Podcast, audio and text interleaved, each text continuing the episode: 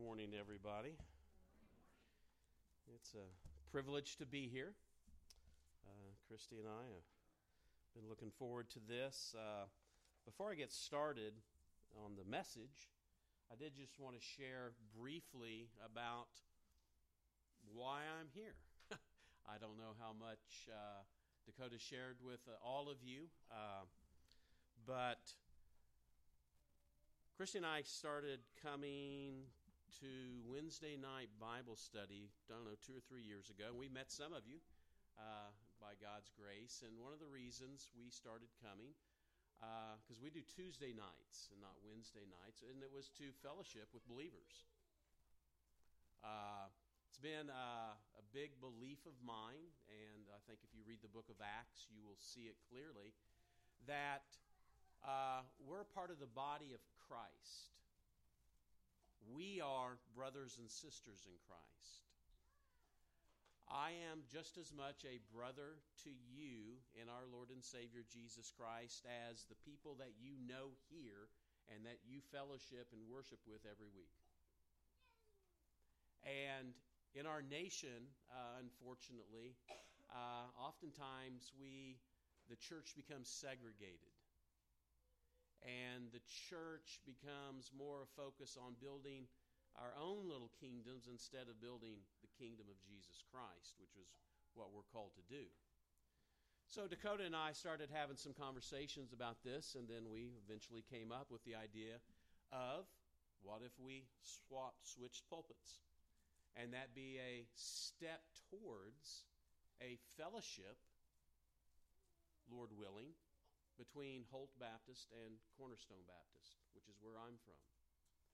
And that we wouldn't be focused on building Cornerstone Baptist up or building up Holt Baptist up, but we'd be focused on building Jesus Christ's kingdom up because we're in the same area. That we would be a people about the Great Commission going out and telling people about Jesus, sharing with them the gospel, which is God's power for salvation. And then, in doing so, making sure those people are planted in a Christ-centered Bible-preaching church, which this church is, and so is Cornerstone's. So if I or one of my brothers and sisters in Christ at Cornerstone would lead somebody from Holt to the Lord by His grace, then we would not want them necessarily to come to Cornerstone Baptist. We would want them to come here, where it's closer, knowing that they will be fed the Word of God, knowing that they will be discipled. So that's kind of the background of why I'm here. And why Dakota's not here is because he's sick, and Lord willing, he will be a Cornerstone in the near future. Okay? So anyway, that's a little background information about that. If you have any more questions, I would love to visit with you after the service. Okay? This morning, I guess I need to turn this mic on, don't I? So nobody yells at me. Am I on? Am I good? All right. If you would, turn to Luke chapter 19.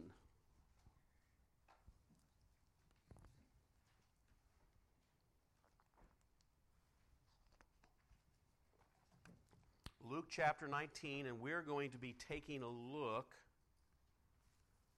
at what in your Bibles you might have a little title there called the Parable of the Ten Minas. Not minnows, but minas, all right? So this is a form of money. So we're going to be taking a look at primarily verses 11 through 27, but I am going to start up in verse 10, and we'll talk about the context a little bit later, but this will help the context, which I'm sure you're familiar with, the Zacchaeus. He was what? A wee little man, right? And in verse 10, Jesus is saying to Zacchaeus and everybody that's in his house, disciples, Bartimaeus, who the previous account, blind Bartimaeus, who can now see, he would have been there, among others. Okay? And Jesus says, "For the Son of Man came to seek and to save that which is lost." As they heard these things, he proceeded to tell a parable because he was near Jerusalem. and because they supposed that the kingdom of God was to appear immediately. He said, therefore, a nobleman went into a far country to receive for himself a kingdom and then return. Calling 10 of his servants, he gave them 10 minas and said to them, engage in business until I come. But his citizens hated him and sent a delegation after him, saying, we do not want this man to reign over us. When he returned, having received the kingdom, he ordered these servants to whom he had given the money to be called to him, that he might know what they had gained by doing business. The first came before him, saying, Lord, your mina has made 10 minas more. And he said to him, well done, good servant. Because you have been faithful in very little, you shall have authority over 10 cities. And the second came, saying, Lord, your mina has made 5 minas. And he said to him, and you are to be over 5 cities. Then another came, saying, Lord, here is your mina, which I kept laid away in a handkerchief. For I was afraid of you, because you are a severe man. You take what you did not deposit, you reap what you did not sow. He said to him, I will condemn you with your own words, you wicked servant. You knew that I was a severe man, taking what I did not deposit and reaping what I did not sow. Why then did you not put my money in the bank? And at my coming I might have collected it with interest. And he said to those who stood by, take the mina from him and give it to the one who has 10 minas. And they said to him, Lord, he has 10 minas. I tell you that to everyone who has, more will be given.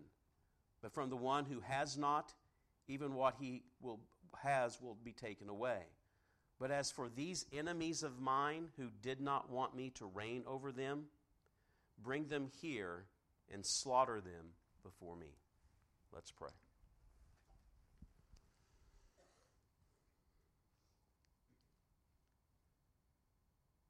And Father, we do approach your throne of grace in the name and by the blood of your Son, Jesus Christ, our Lord.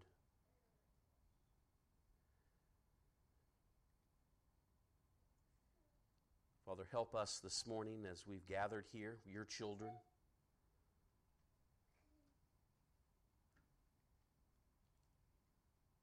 Your children who have been adopted into your... Again, bought with the ransom that is the blood of your Son, Jesus.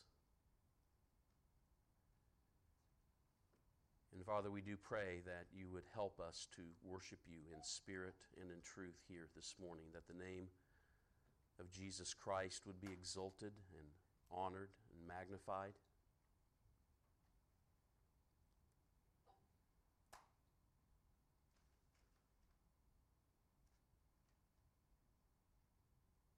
Father, give us a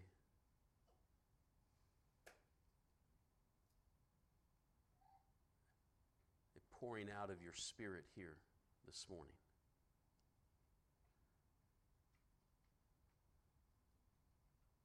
Father, out of your grace, and because we are your children, pour your Spirit here this morning.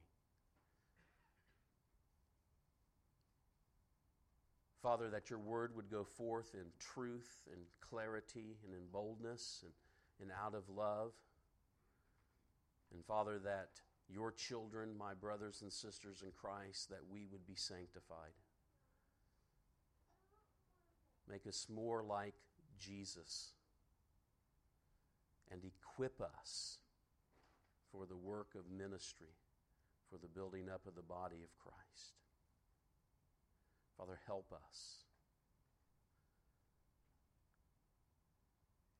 Help us to be like the first two servants.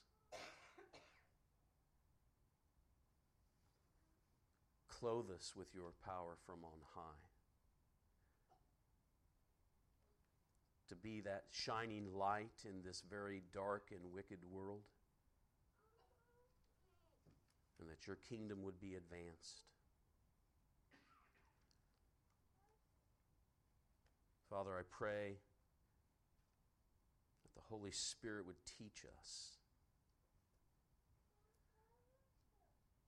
that that we would walk out of this place changed. Help us. And Father, for every lost soul in this place, we do pray that this would be the day of salvation.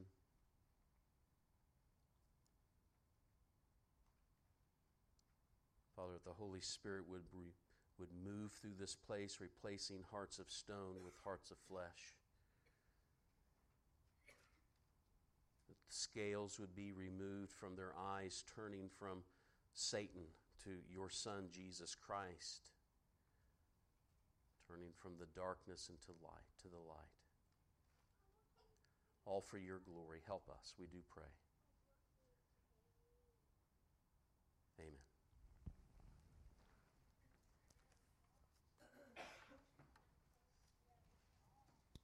Which one are you?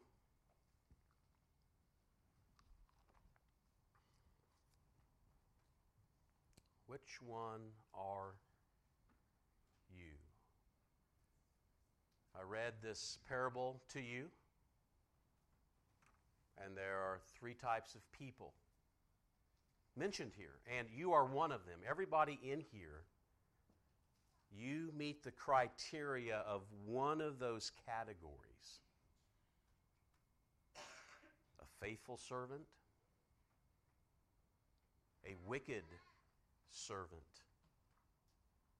a servant that has no relationship with Jesus, a false professor, we might say, or the third category, an enemy, outright rejecting Jesus Christ. And in reality, the wicked, unfaithful servant and enemies, they belong in the same camp, don't they? But you meet one of those, and I ask you which one. And I would plead with you, because eternity is at stake here. We're dealing with eternal consequences. That you would carefully pay attention as the Word of God is proclaimed. And that you would earnestly and honestly seek to find which category you belong to. It is the Apostle Paul who says in 2 Corinthians 13:5 to examine yourself. And he's not writing that to a lost world. That's not written to the people across the street there watching TV. He's writing that to a church. Examine yourselves to see if you are in the faith. Test yourself. So that's what I ask you to do out of love. I pray that we would honestly look at what Jesus describes here as faithful servants, wicked servants, and his enemies. And as we do explore this, as we take a look at these three types of people, this is one thing I want you to understand, brothers and sisters in Christ, that those who the Lord Jesus has sought and saved, going back to verse 10, where the Son of Man has come to seek and to save the lost. Those who the Lord Jesus has sought and saved are to be engaged in His business, His kingdom work. That's His business. Followers of Jesus Christ are to be engaged in the good works that we were created for in Christ Jesus. And that takes us back to 2 Corinthians 2:10. Now, brothers and sisters, you realize that. Let's go ahead and turn there, because we will be speaking to this. This is important. Verse 10 of chapter 2 of Ephesians, for we are His workmanship, created in Christ Jesus for good works, which God prepared beforehand that we should walk in them. That's true of you if you're in Christ. And if you are in Christ, you will be engaged in that walk. You will be engaged in doing those good works. Again, these good works don't save you. These good works are the evidence that you have been saved. And that's what Jesus is going to reveal to us here. So there's four avenues I want to take a look at as we travel down this parable, as we explore it, this parable of the 10 minas, to learn more about those who make up the body of Christ, okay? Or about those, we could also say, who are a part of the church age. The church age being from the time of Jesus until his second coming, and he is coming again. That's the church age. And from that time, and we're living in this time, these three types of people are in that church age. Okay? And we will take a look and see what each one of them looks like. So the first thing I want us to do is to look at the context of the parable. Okay? The context of the parable. In verse 10 it says, "For the Son of Man came to seek and to save the lost." Verse 11, "As they heard these things."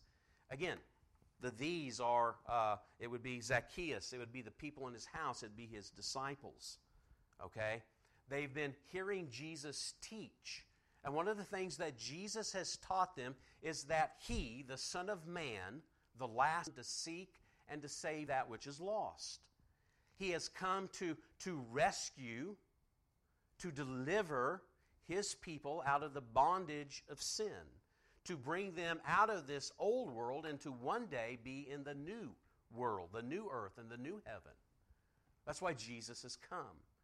He has come to live, and he came to live a sinless life. And in living his sinless life, he has fulfilled all righteousness on your behalf. And then by his death, the wages of sin is death, he has paid your sin debt in full. And that 3 days later, he arose from the dead unto your justification.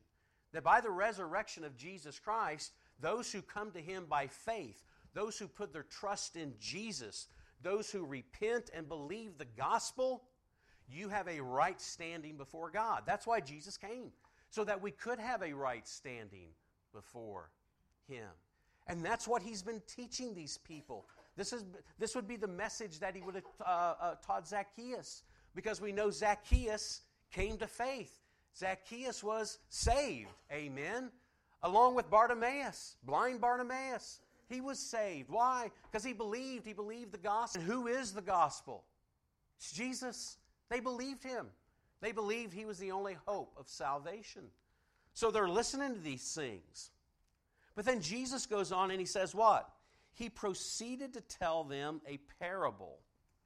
Why? Because he was near to Jerusalem, and because they supposed that the kingdom of God was to appear immediately. See, Jesus, if you go all the way back over to chapter 17, they've been on their way to Jerusalem. Why is Jesus going to Jerusalem? He's going to die.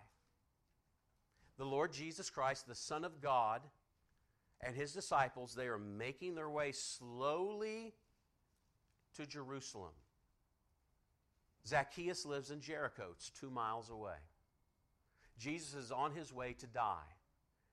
He is on his way to accomplish the mission that his Father had sent him, and that was to save his people from their sins. And Jesus understands. Again, we've seen salvation take place in Zacchaeus' house. And there's great anticipation among Jesus' disciples and among those that were there. The kingdom of God, it's getting ready to come.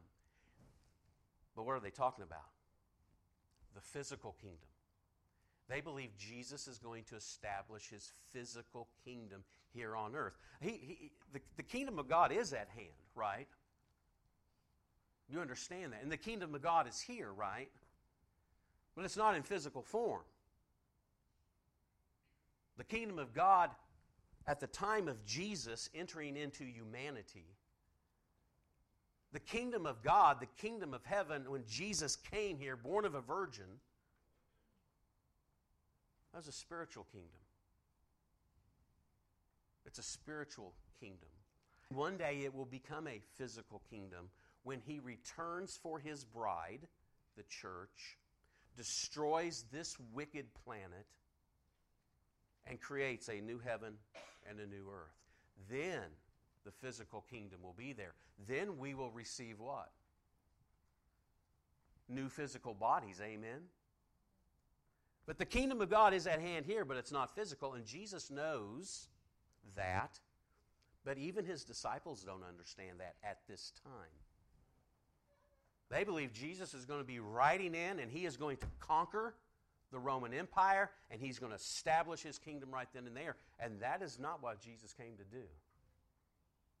Actually, one of the disciples are going to be so overwhelmed with the fact that Jesus is not going to establish a physical kingdom that he is going to sell him out for 30 pieces of silver. But Jesus here, he knows he needs to teach. He's going to share a parable. He needs for them to understand that he is not establishing a physical kingdom. So he proceeded to tell a parable because he was near to Jerusalem, getting ready to die. And what do they think about that? Let's go back over to chapter 18 real quick.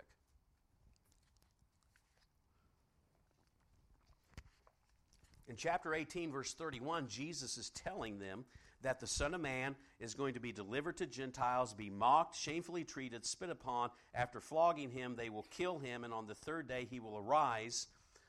He's telling this plainly, but notice what verse 34 says. But they understood none of these things. They didn't understand. Nor would have we if we would have been there back then. Okay? And they did not grasp what he said. So again, Jesus is going to teach them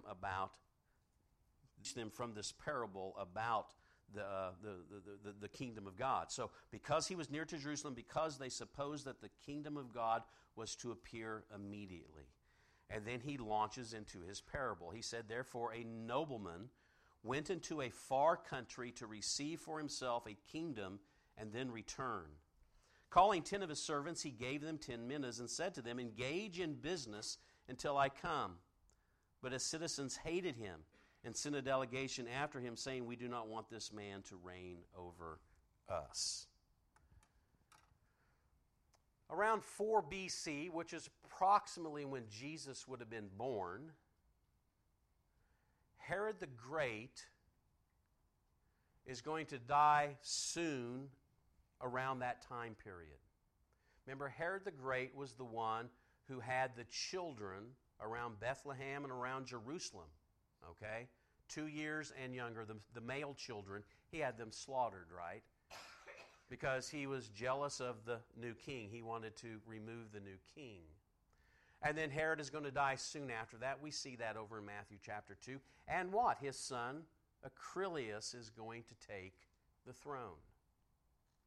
Well, you know what? The Jews hated Acrylius. They despised him. I wonder why. Well, if on a Passover you had 3,000 participants slaughtered in Jerusalem, you might not think too highly of Acrylius either. So Acrylius is going to go to Rome, and he is going to be, he wants to be ordained as the king of Judea. And guess what? A bunch of Jews followed after him to Rome to try to stop that. This would have been current history. And this parable that Jesus is teaching is based on that historical fact. They have an understanding, okay, of what it is to have a king that they don't want, the nation doesn't want, and trying to stop it. So this is where Jesus, he's building off of this. And he said, a nobleman went into a far country to receive for himself a king in return. Okay? So the nobleman, the picture is Jesus is the nobleman, and the far country he's going off to is where? Heaven. He's going to die just a few days after this account that we're reading. He will arise from the dead 3 days later. And then what takes place 40 days after that? He ascends into heaven. He's going to be going away. The kingdom is not coming immediately. This person, this nobody, he is going to be away. He's going to be away for a while. He's going to a far country. Jesus is going to heaven. That's where he is now. He is seated at the right hand of his Father to receive for himself a kingdom and then return. So before he does that, before he leaves, calling 10 of his servants, he gave them 10 minas and said to them, engage in business until I come. Pragmat euomahi is the word for engage. It means to be occupied. And if you have a King James Version, I think you've got that word there, don't you? Occupied. You are to be occupied in the business of the nobleman. You're to be doing business. What the nobleman has said, you need to be investing your life in that work. He gave them 10 minas. So he's got 10 servants here, and each one is given a mina. And what is that mina? Well, it's worth basically 3 to 4 months' wages. Not a whole lot. Now, if you're probably more familiar with the parable of the talents, it's a different parable. It's teaching something a little bit different, but its foundation, the foundation of it, the background of it, it's quite similar. But the minas that Jesus is giving to his servants, they're 3 to 4 months' wages. Not a whole lot to work with. And who are these servants? Well, they're professing believers. These are people who say, I follow Jesus. I'm saved. I'm a Christian. That's who these servants are. And they're given a mina, just like us. Well, how would we characterize that mina?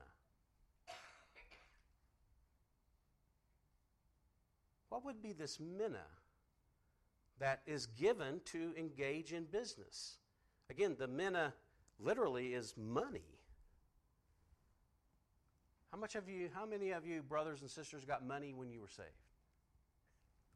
None of us. So what does this mean? Oh, this is what it means. Your life. Your life. The only reason you have life is because of God Almighty, right?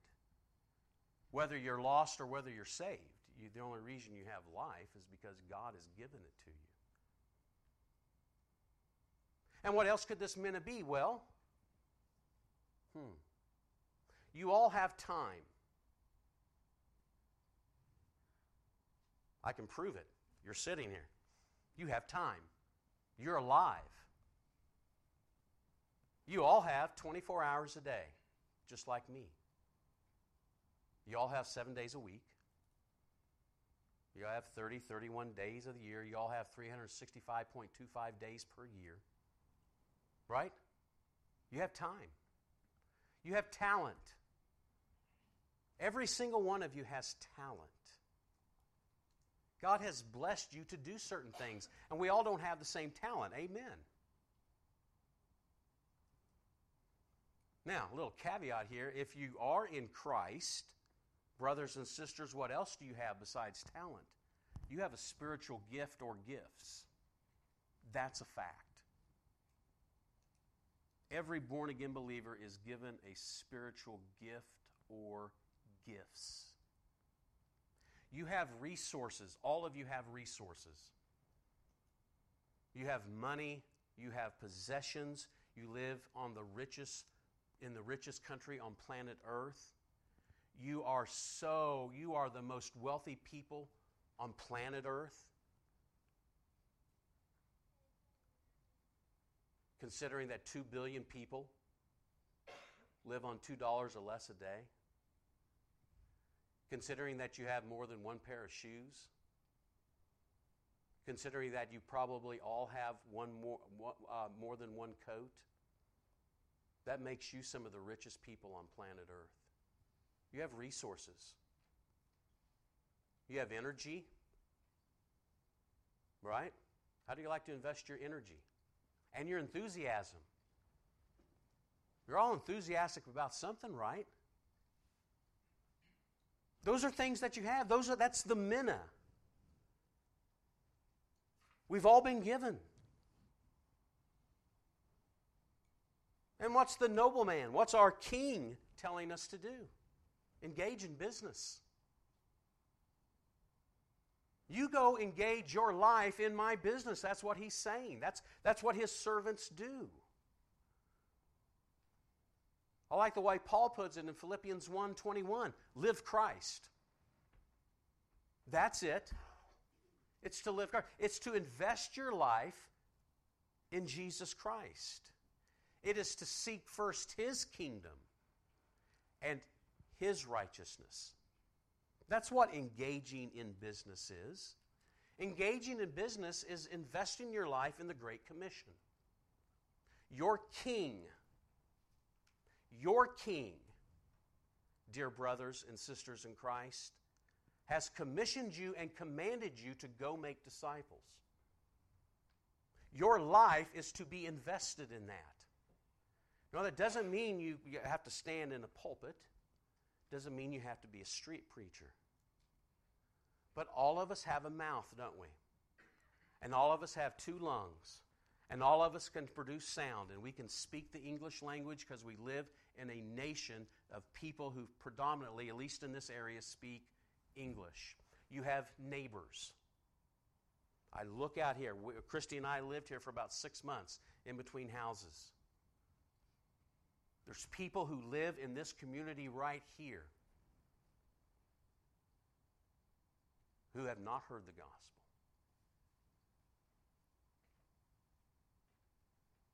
That's what it is to be engaged in business. That's what it is to seek first His kingdom.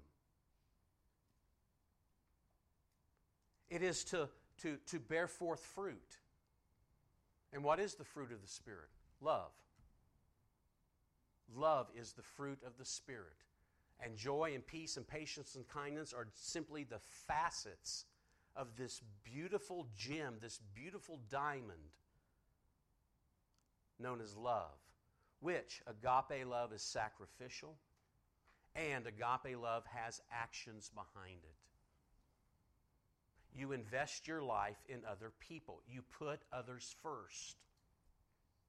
You count yourself as... What's Paul say? Nothing. Isn't that what meekness is? Giving up all your rights so that you can live for another, so that you can invest your life in another. I mean, these are all facets, and we go on and on, striving for holiness. Pursuing righteousness and godliness and faith and love and steadfastness and gentleness. Fighting the good fight of faith, Paul tells Timothy. Again, these are all aspects. We could go on and on and on. This is what it is to be engaged in the business of the King. And my question to you, are you engaged in that business? Because as I'm assuming, and maybe I'm wrong, maybe I'm really wrong, but I'm assuming that everybody in here professes to be a servant. Correct? So, are you engaging in the King's business? Engage in the King in the business until I come. Remember, he's on a faraway journey. Our King is seated at the right hand of God. He's been there for 2,000 years, which is a blink when we think about eternity, right? Calling 10 of his servants, but his citizens hated him and sent a delegation after him saying, we do not want this man to reign over us. These enemies, in the primary context, it's the Jews. Jesus came first to Israel. That's why he's born there. That's why he's born in Bethlehem. Jesus is Jewish. He came to save them first and then the Gentiles. And what did the nation of Israel, what did the Jews do predominantly? They rejected him. They hated him. They wanted nothing to do with him. And in our context today, the enemies of Christ are those who want nothing to do with him. They don't want him to be Lord over their life. They don't even want him to be Savior. It's a complete rejection. It's those who hate Jesus. And I would remind you that another piece of evidence that you're a faithful servant is that the world will also hate you. John chapter 15, verse 18 and following. So his citizens hated him, and they sent a delegation after him, saying, "We don't want this man to reign over us." So that is the context of the parable. And then the second avenue I want to take a look at is the faithful servant. What does the faithful servant look like? What does the one who truly is in Christ, the one who's truly born again, what does this person look like? And in verse 15 it says, "When he returned, having received the kingdom, he ordered these servants," okay, all 10 of them, "he ordered these servants to whom he had given the money to be called to him, that he might know that they had gained by what they had gained by doing business. The first came before him, saying, 'Lord, your mina has made 10 minas more.' And he said, 'Well done, good servant, because you have been faithful in very little, you shall have authority over 10 cities. And the second came, saying, 'Lord, your mina has made 5 minas.' And he said to him, 'And you are to be over 5. So, Jesus isn't going to describe all 10 servants. There's no need to. Because in reality, there's only 2, isn't there? Faithful, unfaithful, faithful. True follower of Christ, false professor. Those who have been purchased with the blood of Jesus Christ, and those who believe they have but have not because they have not truly believed. So, we got these 2 good servants, and then we will see the other servant. He returns. And what's the first thing he says? He ordered the servants to whom he had given the money, the minas, your time, your talents, your spiritual gifts, your resources, your energy, your enthusiasm. Whom he had given the money to be called to him, that he might know what they had gained by doing business. This is important for every believer here. Listen to me, dear brothers and sisters in Christ. Because sometimes it doesn't look like we're making much of a gain, does it? Doesn't look like we're making much of a profit. Sometimes it just seems like we're spinning in the same place, right? No, listen to this. That he might know that they had bore much fruit, gained much profit. No, that's not what it says. It says that he might know what they had gained by doing business. Okay? So back to this word engage. It is pragmat you amahi, to be occupied in business, to do business. Now listen to this had gained in the Greek. Listen, because it's going to sound very familiar. Diapragmatiuamahi, to do thorough business. That's what that means. What's he doing? That he might know that they did thorough, earnest business. That they did invest their lives into his kingdom. That's what that means. Jesus isn't worried about the prophet. He's not worried about that because he's the one who builds the prophet. What's Jesus saying to us here, dear brothers and sisters in Christ? You simply need to be faithful and engage yourself in the business of the King. Don't worry about the prophet. Don't worry about how much fruit you bear forth. You simply be faithful, and God will take care of the increase. You don't worry about that. That's what he's telling them. Isn't that comforting? That you don't have to worry about, well, you know, I've been sharing the gospel here with my whole neighborhood, and not one person has come to Christ. So be it. Are you the one that saves anyone? No, you don't save a soul. You are simply to be faithful in communicating the gospel of Jesus Christ, and then you turn it over to Him. He's the one doing the work. That's what you're responsible for, is to be faithful. You're responsible, dear brothers and sisters in Christ, you're responsible for engaging in business. You are responsible for the time that you've been given. You're responsible for the talents that you've been given. You're responsible with the spiritual gifts that you've been given. You're responsible for the resources that you have been given, the enthusiasm and the energy. You take that. That's your mina. And you simply employ it. You engage in it by faith, trusting that there's going to be much fruit. That there's going to be much fruit. And notice verse 16, the first came before him saying, Lord, notice what he says. Look what I did, Lord. Look what I did. No, he doesn't say that, does he? He knows he simply needed to be faithful. Lord, your mina, the gifts that you gave me, the time and the talent and the energy and the enthusiasm and the resources, the spiritual gift, what you gave me. Look, what happened has made 10 minas more. When does he find that out, brothers and sisters?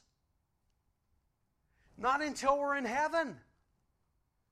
You're not going to know it now. Actually, you're not going to see much of the fruit that you're bearing forth. You know why? Pride, right? God is graciously protecting you from yourself by not revealing how mightily He's working through you, dear brother and sister. This should give us great comfort. Hopefully, I pray that you will take this and you'll just simply start being engaged in God's business, that you will engage yourself in the kingdom of Jesus Christ, that you will seek that first and His righteousness, that you will earnestly be about carrying out the Great Commission and leaving all the results to Him. Because all the results come from Him. Amen? Yeah. And he said to him, well done, good servant, because you have been faithful in very little, you shall have authority over 10 cities. And I don't know what all that means. He's going to be rewarded. There's rewards in heaven. I don't know what that means, because heaven is so far beyond my comprehension, I can't comprehend it. But the only thing I know, and the most important thing I know about heaven, is that heaven is heaven because Jesus Christ is there. And there's going to be rewards. Amen. And you can pursue what those are on your own, okay? Because I don't know. Verse 18, and the second came saying, Lord, your mina. Again, same thing. Your mina made 5 minas. We're all going to bear forth different levels of fruit. I have no idea. I mean, I have I have this clear in my mind. I have this 100% settled in my mind that I will not have as many rewards as the Apostle Paul. I know that. I don't know where I'm going to fall in the big realm of things, and really I'm not too worried about it, okay? But there are levels. And again, a part of that is how we invest, how we engage. That's a part of it. Because there's going to be born-again believers that get there by the skin of their teeth. 1 Corinthians chapter 3. How sad is that? That God Almighty has saved you, rescued you from your sins. Look at all that He's given you. What's the only thing we deserve from God? Eternal damnation in hell. That's all we deserve. And look what He's blessed you with.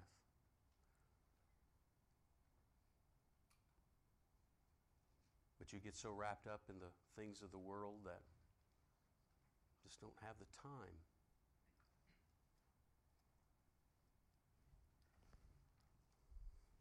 So that's the faithful servant. The faithful servant is the one who has repented of their sins and put their trust in Jesus.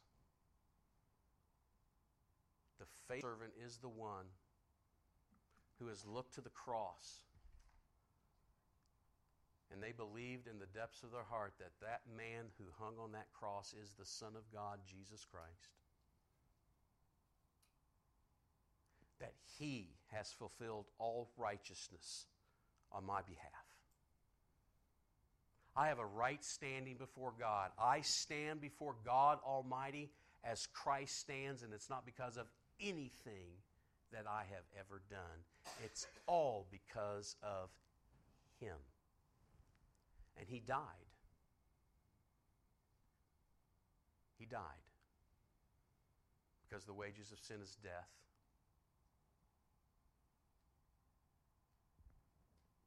You want a glimpse of hell? Look to the cross. Because that's what the Son of God suffered.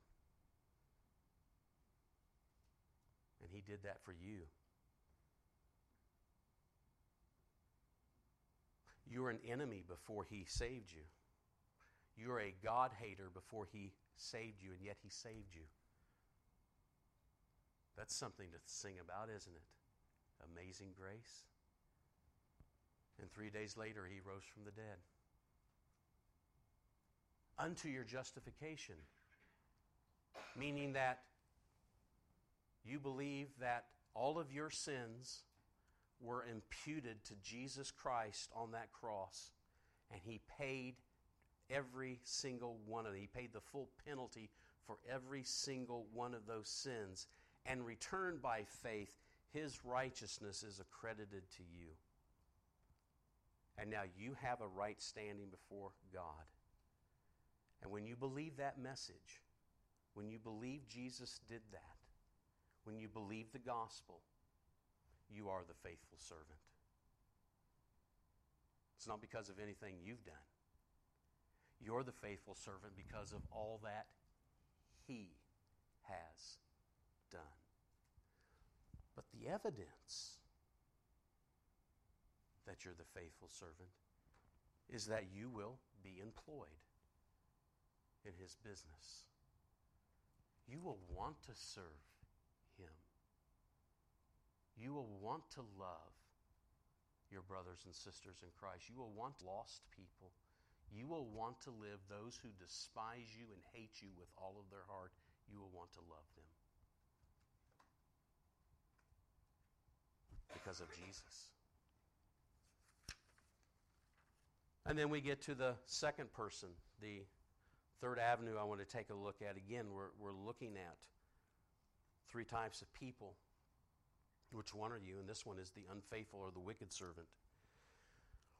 Then another came saying, Lord, here is your mina, which I kept laid away in a handkerchief. For I was afraid of you, because you are a severe man. You take what you did not deposit and reap what you did not sow. This is a follower, but not a true follower. This is a servant, but not a true servant.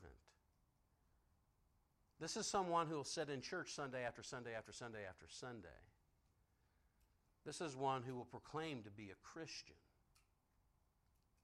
but their life isn't giving evidence to that. Lord, here is your mina, which I kept laid away in a handkerchief.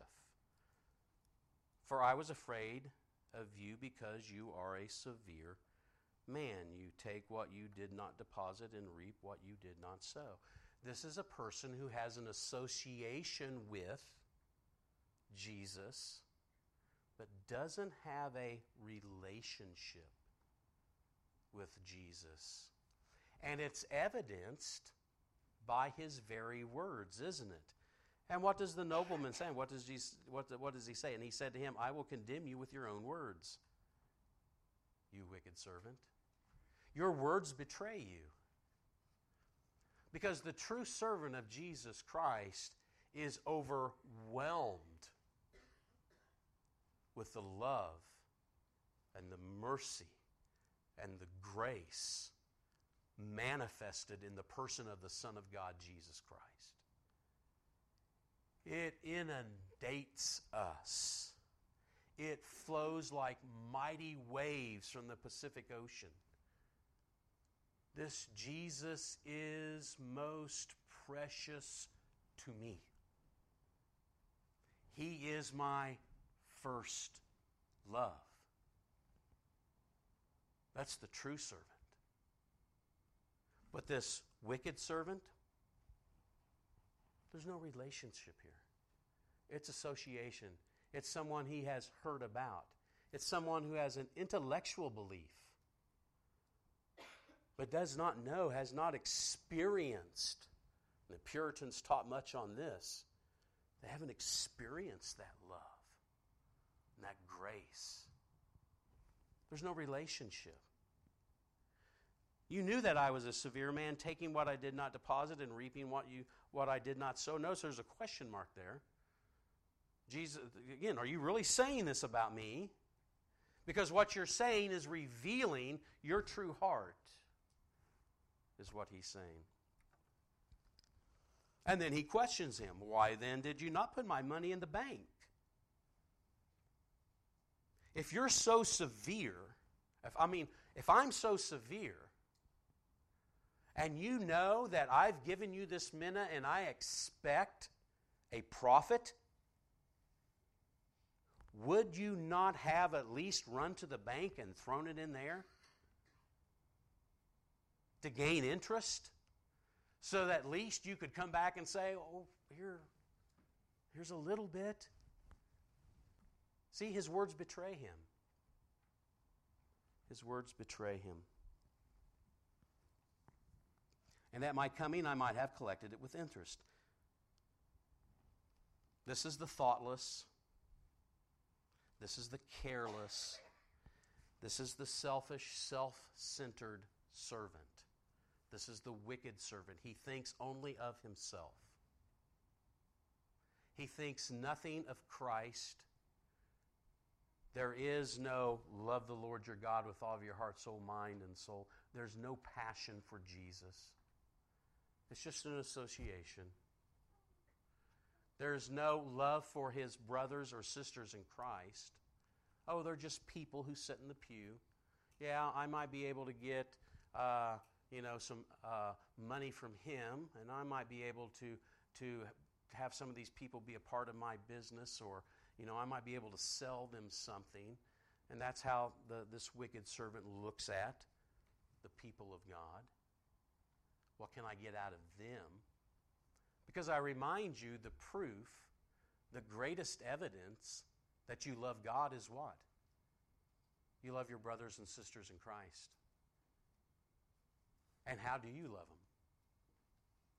See, Jesus said something like this. A new commandment I give unto you, that you love one another as I love you. This man, this is totally foreign to him. His words and his actions betray him. Again, this is the selfish, self-centered servant. It's all about me. I've got my ticket to heaven. I said a prayer. I walked the aisle. I've got my ticket to heaven. Now I can go to heaven. And I don't have to worry about anything else. I don't have to worry about the king. You know, I can take Jesus as Savior, but not Lord, right? I can have Jesus as Savior, but I don't have to take Him as Lord. That's the teaching of the devil. Jesus is already the Lord of all of us. There's almost 8 billion people on planet Earth, and Jesus is the Lord of every single human being that has ever lived. The question is, do you submit to His lordship, or do you rebel? And the unfaithful servant, the wicked servant, rebels against the lordship of Jesus Christ. Verse 24, and he said to those who stood by, take the mina from him and give it to the one who has 10 minas. And they said to him, Lord, he has 10 minas. Verse 26, I tell you that to everyone who has, more will be given, but from the one who has not, even what he has will be taken away.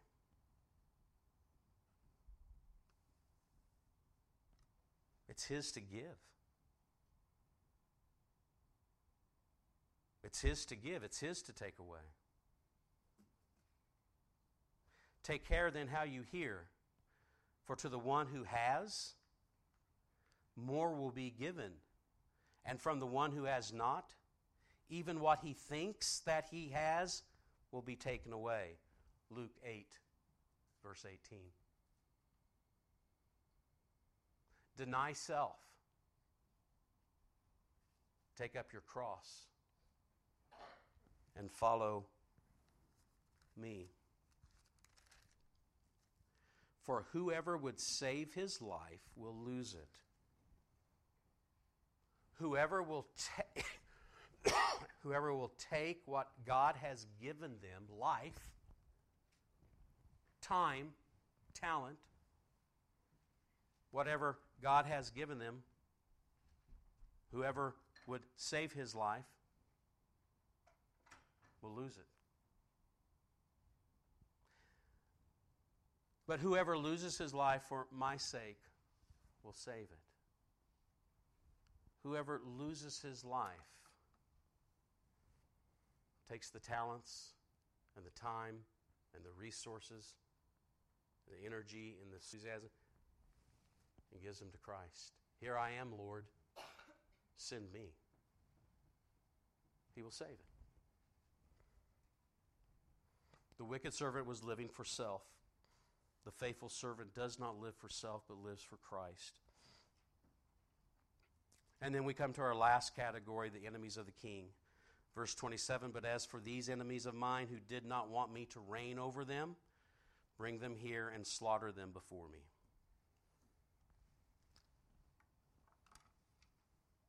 Eternal damnation. Hell. It's real. And everybody who rebels against the king and does not repent or turn from that rebellion will be damned to hell forever. Because that's what you deserve. That's what we all deserve.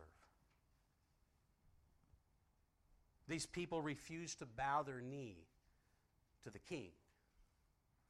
One day everybody's going to bow their knee to the king. There's coming a day, folks, Satan himself will be on bended knee, and he will be professing Jesus Christ is Lord. And everyone who rejects the gospel, rejects Jesus, on that judgment day, you will be proclaiming Him Lord, but you will not be able to say with His people that He is your Savior. But that's Judgment Day. You know what? I just said a little while ago, you guys all have what? Time? And today is what? the day of salvation, according to the Word of God. You see, the king, this nobleman, the king, the Lord Jesus, he has terms of peace. They're non-negotiable. You don't sit down and try to negotiate with Jesus. Darn, wrong answer. He has given you the terms, and the terms are repent. Have a change of attitude. Have a change of mind about yourself, about your sins, about who Jesus is. And turn from that and turn to Him and believe that He died for you because you're a sinner and He paid your sin debt in full. Believe that He arose from the dead 3 days later. Put your trust in the gospel, who is Jesus Christ, and you will be saved. Guarantee it because Jesus says it. Call out to Him. Plead with Him and keep calling out to Him to save you until He does, and He will. And you will know it. You will know it.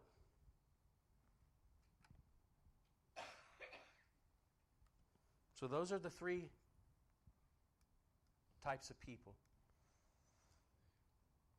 And all of us in here, we are in one of those categories. And again, my question to you is, which one are you?